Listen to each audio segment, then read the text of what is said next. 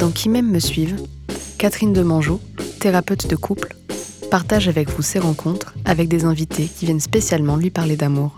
Bonne écoute. Bonjour, nous sommes le lundi 22 juin 2020 et aujourd'hui j'accueille Anne-Marie. Bonjour Anne-Marie. Bonjour Catherine. Alors aujourd'hui Anne-Marie, on est là pour parler d'amour. Grand sujet. Pas toujours simple de parler d'amour. Est-ce que il y a quelque chose quand on évoque le sujet de l'amour qui te vient là comme ça spontanément? L'amour c'est la plus belle chose qui soit au monde pour moi. Après c'est toujours très compliqué entre deux personnes. Mais c'est vraiment quand ça fonctionne bien et même l'amour tout seul, on peut sentir l'amour partout pour moi. Ouais. Voilà. Quand tu dis partout, tu fais référence à quoi? Dans l'univers pour moi. C'est quelque chose qui fait partie de notre existence, même si on ne le voit pas toujours. Pour moi, c'est sous-jacent à toute vie. Tu as une définition, toi, de l'amour? Qu'est-ce que c'est pour toi? Parce que tu sais que c'est quand même quelque chose de très personnel. Comment tu le vis, l'amour, toi? Alors, pour moi, c'est à la fois un sentiment entre deux personnes et en même temps un sentiment qui dépasse tout ça. C'est quelque chose qui c'est comme une énergie. Une énergie qui, à la fois, est dans toutes les cellules, partout autour, dans la nature, etc. Et donc, le but... Voilà, donc c'est cet amour-là qui, moi, me plaît et m'intéresse, vers lequel j'espère aller de plus en plus. Après, avec deux personnes, c'est toujours... c'est plus compliqué à trouver une personne qui soit dans cette même conception de l'amour. D'accord. Quelqu'un qui veuille bien partager ou accueillir cette énergie-là. Oui, exactement. Ça veut dire que il est préférable de rencontrer quelqu'un qui a les mêmes désirs que nous ou qui nous ressemble ou pas? Pour moi, ce qui est important, c'est de trouver une personne qui a la même idée de l'amour que toi. Parce que c'est sûr que si l'amour, il le conçoit uniquement comme de l'érotisme et comme juste, passer un bon moment au cinéma, pour moi, c'est pas complètement... ça me suffit. En tout cas, ça me suffit pas, moi, dans la relation amoureuse. J'ai besoin d'autre chose, que l'amour soit plus grand. Derrière l'amour, pour moi, c'est une recherche de transcendance. Il y a vraiment quelque chose de se relier au divin à travers l'amour avec un homme, c'est ce que je recherche, mais qui n'est pas simple à trouver. Non, on est bien d'accord, Catherine. Ça c'est clair. Mais pour beaucoup de gens, cette transcendance, elle est un peu difficile à se représenter. Bien sûr. C'est un niveau de conscience, ce que tu appelles transcendance. Oui, c'est tout à fait un niveau de conscience. Ouais. Tout le monde effectivement n'est pas là-dedans et quand on est, la plupart des gens sont plutôt dans le pouvoir, les jeux de pouvoir, la domination, la soumission, c'est qui c'est qui a raison, qui c'est qui, et c'est vrai que moi ce que je recherche c'est plus que ça, c'est d'avoir dépassé ça, parce que pour moi ces jeux de pouvoir appartiennent à des jeux anciens, à des jeux qu'on a joués pendant très longtemps avec nos parents, donc c'est au passé, même dans des vies antérieures. Et j'ai l'impression que là, en tout cas en 2020, je pense que ce qui nous est demandé, c'est une ouverture de conscience plus grande, une ouverture à l'amour. Et ça veut dire, il faut monter le niveau. C'est-à-dire l'amour, c'est pas, c'est pas que faire l'amour, c'est pas que partager un café, c'est pas que faire des enfants. Ça peut être plus grand. Est-ce que c'est aussi être en paix avec notre passé? Parce que tu parles de là où on vient, là où on a appris à aimer, au fond, c'est dans la famille d'origine, le plus souvent. Est-ce que ça te parle, ça, être en paix avec notre passé? Oui, complètement. On ne peut pas arriver à cet amour-là si on n'a pas... si on n'a pas un peu libéré nos blessures d'enfant, si on n'a pas été voir ce qu'on avait vécu avec papa, avec maman, quel rôle on avait tenu, quelle place on nous a donné, où on a pris. Si l'enfant à l'intérieur de nous est toujours en souffrance, et ça prend beaucoup, beaucoup de temps de guérir l'enfant, de guérir cet enfant en souffrance, on ne peut pas arriver à cet amour-là. C'est apprendre à s'aimer et apprendre à être en paix avec son passé. Oui. Complètement. Ça passe par quoi? Comment on peut y arriver à ça? Pour moi, ça passe par un travail thérapeutique, un peu obligatoire, Après, ça passe aussi par prendre soin de soi, c'est-à-dire prendre du temps. Mais ça, c'est le travail thérapeutique qui va permettre d'ouvrir à qu'est-ce que je fais pour prendre soin de moi. Ça veut dire prendre du temps, prendre du plaisir, accepter d'être heureux, accepter... Bon, mais ça, c'est le travail thérapeutique qui l'amènera. Et puis après, c'est aussi un travail spirituel. Ça veut dire comprendre qu'il y a autre chose, voilà, qui aide et qui ressource. Il y a des gens qui n'arrivent pas à accepter le bonheur, qui n'arrivent pas, qui luttent en fait contre l'idée d'être heureux. Oui, pour moi, il y a des personnes qui ont du mal, qui se sabotent. Oui, ça c'est de l'auto-sabotage. C'est de l'auto-sabotage. Qui vient en contrepoint de quoi ? Comment on en arrive à s'auto-saboter dans la vie ? Souvent c'est de la culpabilité, souvent... Alors pour moi, je pense qu'il y a aussi des blessures qui n'ont pas été guéries parce qu'il y a des choses qu'on n'arrive pas à se pardonner aussi. Il faut aussi se pardonner à nos parents et se dire qu'on peut aussi dépasser nos parents. Il y a aussi ça derrière. Parce que le sabotage peut venir aussi du genre, est-ce que je peux être plus heureuse que mes parents ? Moi, je sais que c'est quelque chose qui me parle. Enfin, en tout cas, c'est... Est-ce que je peux être plus heureuse que mon père, que ma mère ? Est-ce que je peux réussir ? Enfin, est-ce qu'on peut les dépasser ? Et même, c'est toute la lignée des hommes et des femmes derrière. Ça peut être aussi, est-ce que les femmes dans la famille ont été heureuses avec un homme, ou est-ce qu'elles ont juste été soumises, elles se sont mariées par devoir, elles ont fait des enfants, mais le reste, le plaisir, l'amour, c'était très très loin. Du coup, moi, c'est passé par une réparation effectivement de mes lignées féminines, et les lignées masculines vont avec, effectivement, puisqu'elles répondent. Ouais. Elles doivent s'équilibrer ou pas ? Ou est-ce que... Alors, c'est-à-dire s'équilibrer, c'est-à-dire que, tu sais, Jung disait qu'on a en nous une part féminine, une part masculine, l'animus et l'anima. Accepter déjà l'idée qu'on puisse avoir une part féminine ou une part masculine quand on est de sexe opposé, c'est pas toujours évident.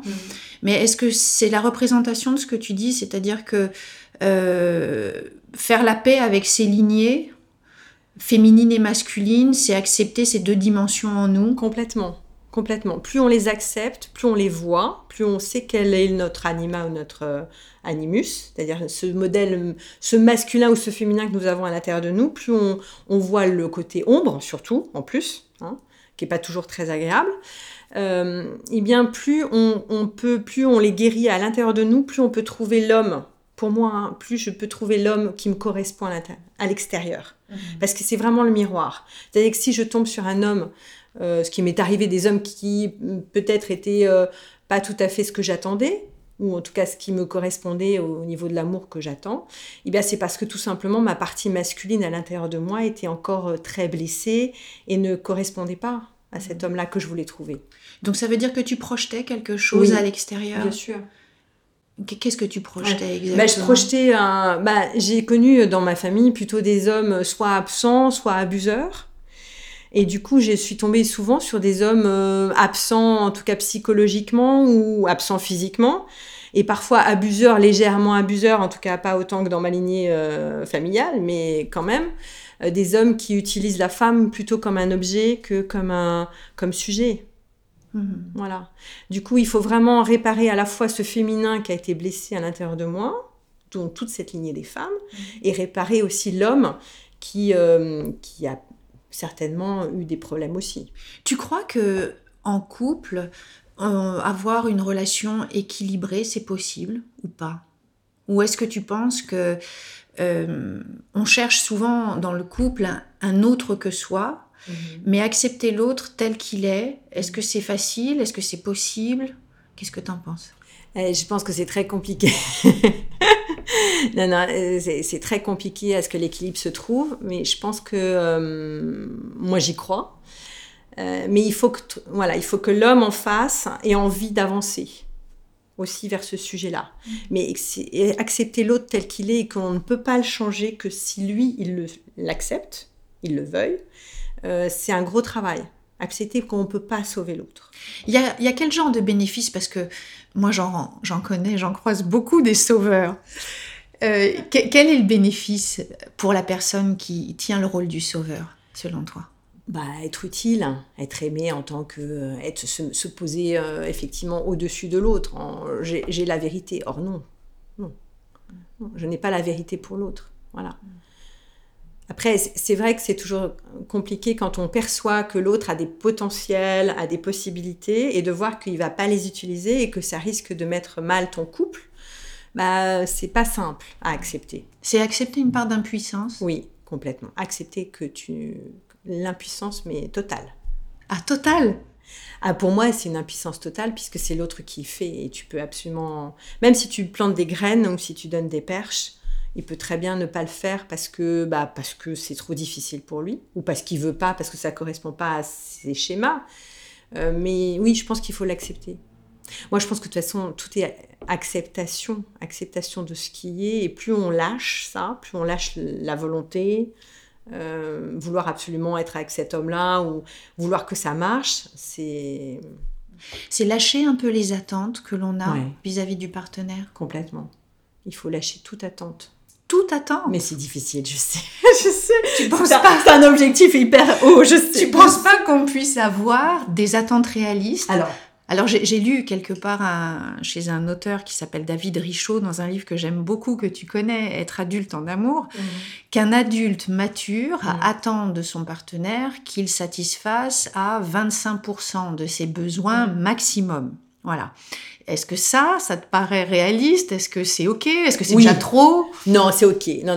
Quand je te dis tout, effectivement, 25%, je trouve que c'est bien. C'est raisonnable. C'est réaliste. Après, voilà, il ne faut pas accepter plus. Enfin, l'autre n'est pas là pour combler les manques. Alors, évidemment, ce n'est pas simple.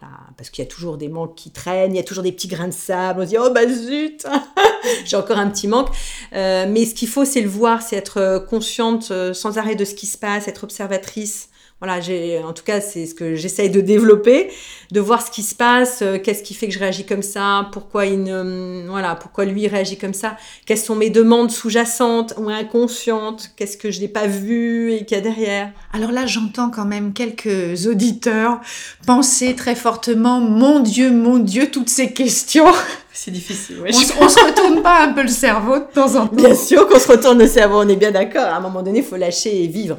C'est ça qui est difficile peut-être, c'est avoir un certain niveau de conscience et d'éveil sans que ça devienne de l'hyper-contrôle ou de l'obsession. Oui. Il faut un bon dosage de tout ça. J'avoue que le dosage est compliqué. Le bon équilibre. Mais après, je crois que la vraie solution, c'est quand... Enfin, moi, je le sens, c'est quand c'est fluide. Et ça m'est arrivé que ça ne soit pas assez fluide. Et je pense que maintenant, je serai attentive. Il faut que ça soit fluide, j'ai l'impression, dès le départ. Quand tu dis fluide, c'est-à-dire, ça prendrait quelle forme, ça, la fluidité ? Que la relation avec l'autre aille sans trop se poser de questions sur qu'est-ce qui se raconte, qu'est-ce que je me raconte. Voilà, que ça aille... naturellement. Ne pas en faire une affaire personnelle quand il y a des divergences de points de vue. Ça aussi. Oui, tu as raison, parce que d'ailleurs, on le voit dans les observations qui sont faites par les universitaires ou les scientifiques qui étudient les couples. Les couples qui vivent heureux dans la durée sont ceux qui se mettent d'accord avec des désaccords. C'est pas ceux qui, contrairement à ce que l'on croit, sont d'accord sur tout. Tout le temps. C'est ça la fluidité dont tu parles, c'est-à-dire que on peut ne pas être d'accord, tu es qui tu es, je suis ce que je suis. Exactement. Et on n'en fait pas une affaire, un drame. Complètement. C'est-à-dire que l'ego, normalement, doit s'effacer un petit peu, quoi. Que tu penses autre chose, tu as le droit. C'est pas pour ça que t'as tort, j'ai raison. Enfin, voilà, c'est... y a cette grande phrase, il faut savoir avoir raison ou aimer. Tu connais ? Ben oui, à un moment donné, il faut se dire, c'est pas grave, est-ce que c'est important dans mon couple ou pas ? Non, on lâche, c'est tout. Tu as raison, hein, le jeu « j'ai raison, tu as tort », c'est un des jeux préférés des couples malheureux. Ben oui. C'est un jeu sans fin. Je comprends bien, c'est amusant au départ, mais on est toujours perdant. C'est perdant-perdant, alors qu'il vaut mieux être gagnant-gagnant. Qu'est-ce que tu fais, toi, dans ta vie de femme, pour arriver à instaurer des relations gagnant-gagnant, justement ? Tu fais comme tout le monde, hein, c'est-à-dire... Oui, exactement, comme tout le monde, je gère un peu au jour le jour et j'essaye de... Parce que comme le couple, ça s'apprend, tu es d'accord avec moi? Oui, ça s'apprend. Comme on ne sait pas, personne ne nous l'apprend, on fonctionne beaucoup par essai-erreur. Donc on fait beaucoup d'essais et forcément on fait beaucoup d'erreurs. Et qu'est-ce que tu essayes, toi, de faire justement pour arriver à simplifier les choses dans la relation ou pour arriver à accéder à cette fluidité dont tu parles? Bah, moi, ce que je fais... alors, actuellement, je ne suis pas en couple, donc au quotidien, je ne peux pas te dire. Mais pour moi, ça a toujours été travailler sur moi, essayer de nettoyer mes placards pour être sûre qu'il n'y a rien qui traîne, en tout cas de mon côté, que je ne projette pas sur l'autre. C'est une hygiène relationnelle, ça. Une hygiène relationnelle. Pour moi, ça me fait partie de... C'est normal. Je vais pas accuser l'autre. Je vais déjà aller voir dans mes placards s'il n'y a pas quelque chose que je n'ai pas vu. Voilà.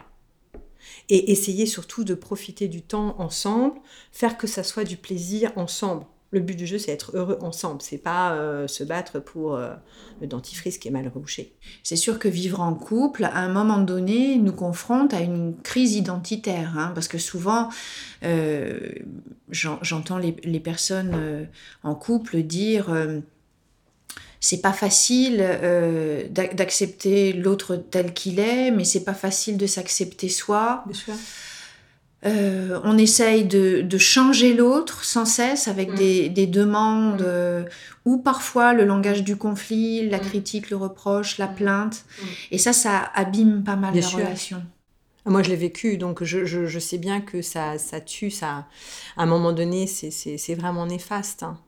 Après, il faut savoir aussi dire qu'est-ce qui est important pour moi, est-ce que je m'aime suffisamment, est-ce que je me respecte dans la relation, et à un moment dire, bah là, à un moment donné, je peux plus. Donc, il faut se remettre en question, mais à un moment donné, il faut dire jusqu'où je peux aller. C'est toujours la grande... Il faut mettre des limites, c'est ça? Il faut mettre des limites, voilà. Moi, j'ai eu l'expérience de me perdre un peu dans un couple, c'est-à-dire accepter trop de choses et me remettre en question sans arrêt. Et je sais qu'à un moment donné, il faut dire stop, il faut dire bah ça, c'est bon, c'est la limite. Je ne peux pas aller plus loin parce que sinon, je m'oublie moi. Donc ça veut dire développer surtout l'amour de soi derrière, hein. C'est-à-dire que je m'aime suffisamment pour pas... pour pas tout donner à l'autre, il faut donner, recevoir, il faut qu'il y ait un équilibre aussi dans ce sens-là. C'est la grande difficulté, c'est de ne pas se perdre. Fusionner sans trop fusionner. Ou en tout cas, accepter que la période de fusion, la période symbiotique, elle puisse avoir une durée de vie limitée. Complètement. Et à un moment donné, on passe à une autre étape. Il y a des étapes dans la relation amoureuse. Bien sûr.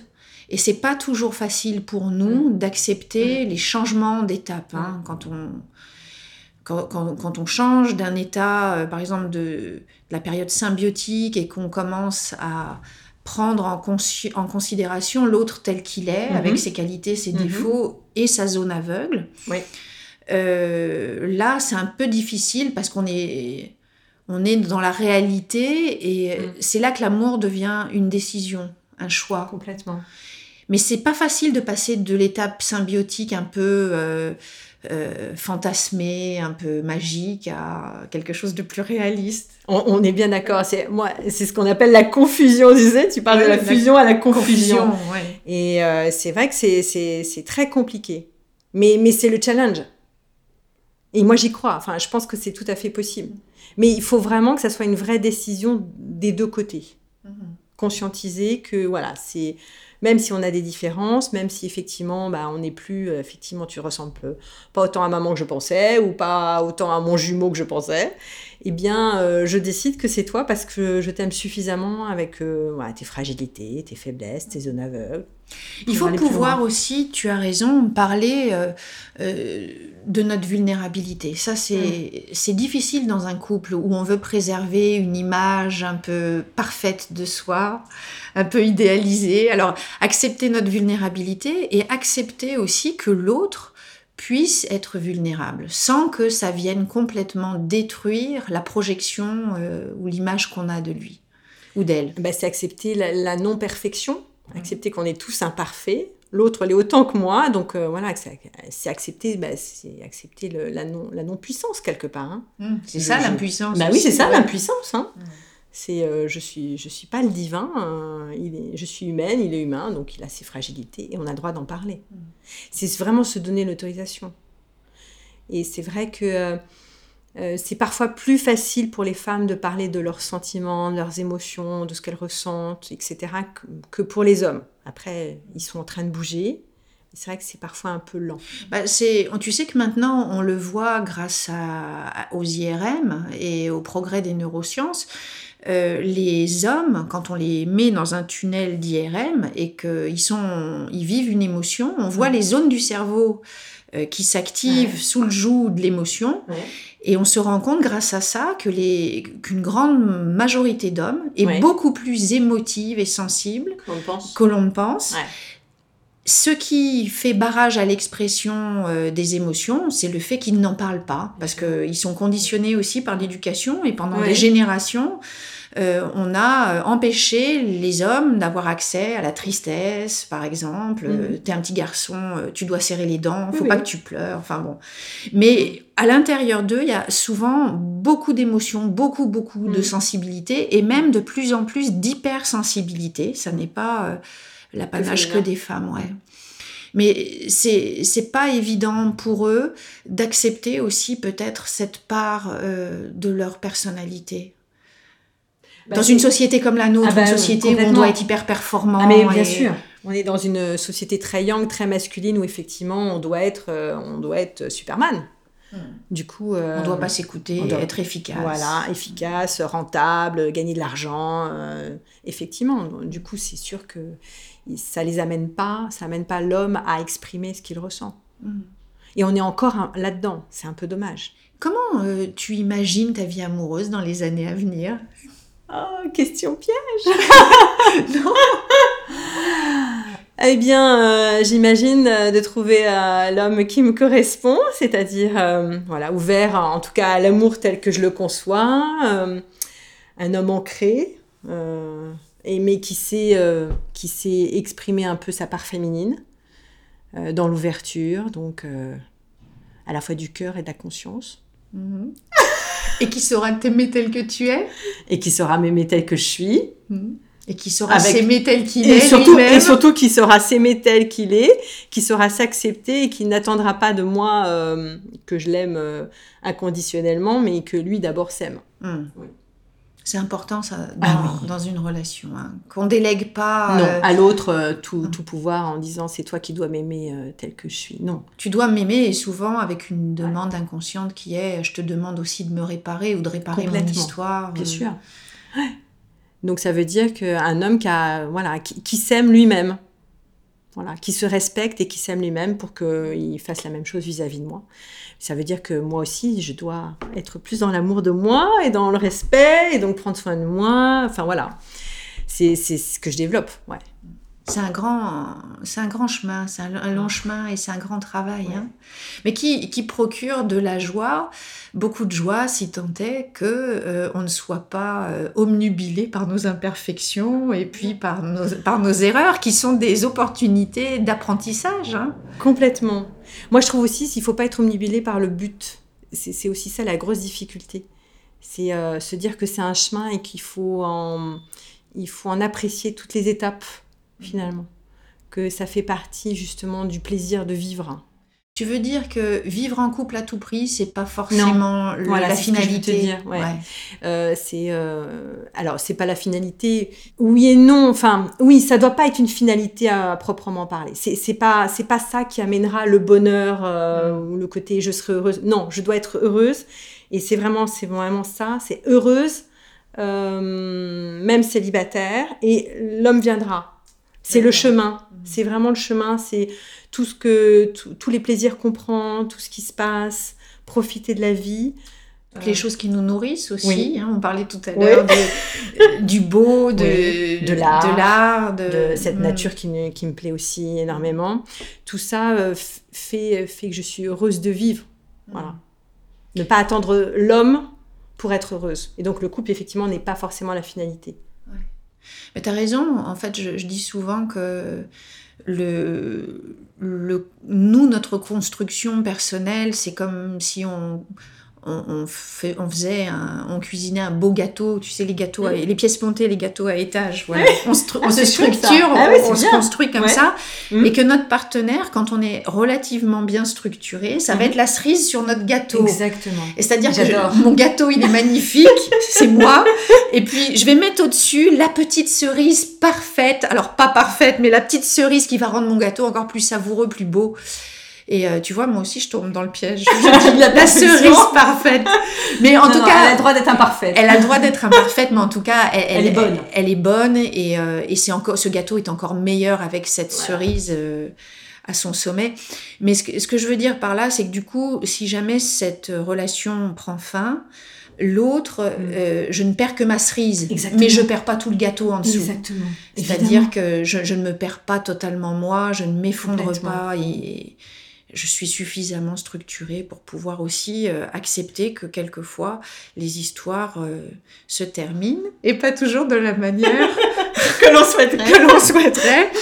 Voilà, c'est aussi accepter ça. Ouais. Qu'est-ce que je peux te souhaiter, Anne-Marie, pour toi, par rapport à l'amour, par rapport à ce choix ou cette envie, ce désir de rencontrer un homme qui te correspondrait aujourd'hui? Être de plus en plus dans l'amour de moi, je crois, pour être de plus en plus prête à accueillir le bon, quand ça sera le bon moment. Et c'est déjà un très beau programme. Je te remercie. À bientôt. Merci à toi, Catherine. Au revoir. Au revoir. Une émission réalisée par Catherine Demangeau et mise en œuvre par Carole Baudouin, Simon Buvat et Nathan Cunier.